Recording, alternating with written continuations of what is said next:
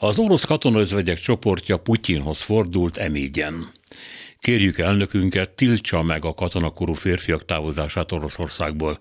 Erkölcsi jogunk ezt kérni, miután férjeink azért haltak meg, hogy megvédjék ezeket az embereket, de ki véd meg minket, ha ők elmenekülnek. Hogy kitől kéne megvédeni a gyászoló asszonyokat, nem világos, mint ahogy az sem, hogy ez a csoport mennyire létezik, létezik egyáltalán, de Abszurdisztán megválaszolhatatlan kérdéseivel most nem foglalkozunk. Azért sem, mert egy magyar emlegeti Abszurdisztánt az oroszokkal kapcsolatban, az a bagoly mondja verébnek minősített esete, szóval kínos.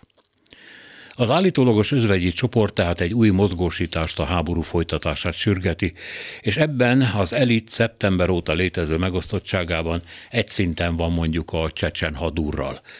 A Carnegie Endowment for International Peace ezerkilencszáztízben alapított független nemzetközi szervezet azt írja, az orosz politikai elit Harkiv és Herszon ukrán bevétele óta két pártra szakadt a háború megítélésében.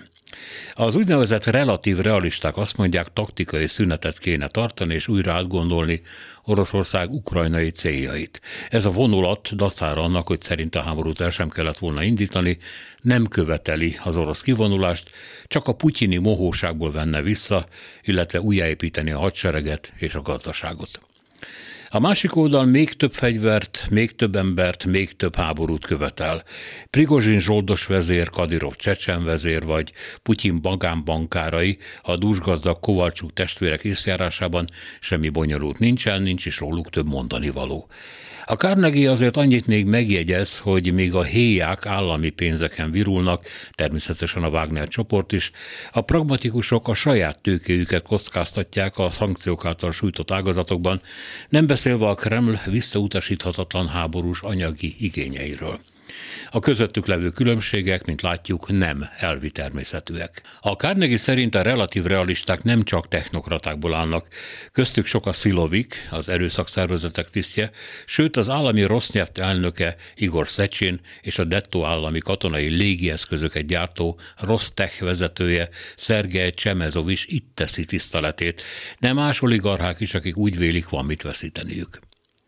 Egy időre le kéne állni a katonásdival, ezt mondják, nem többet, és ez azt is jelenteti, hogy majd folytatjuk, ha jobb idők járják.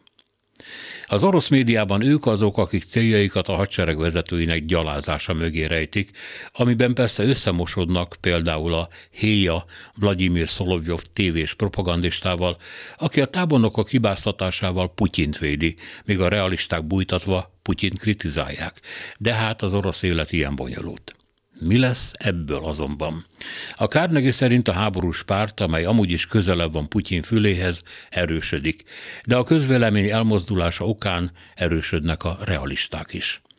Hogy ez az elmozdulás létezik-e, vagy csak egy kutató álmáról beszélünk, nem tudni, de ha igaz, megjósolható, hogy két erős ember végső párviadala a kocsma előtt nem sok jóra fog vezetni. Csak Oroszország és a félvilág sorsa múlik rajta.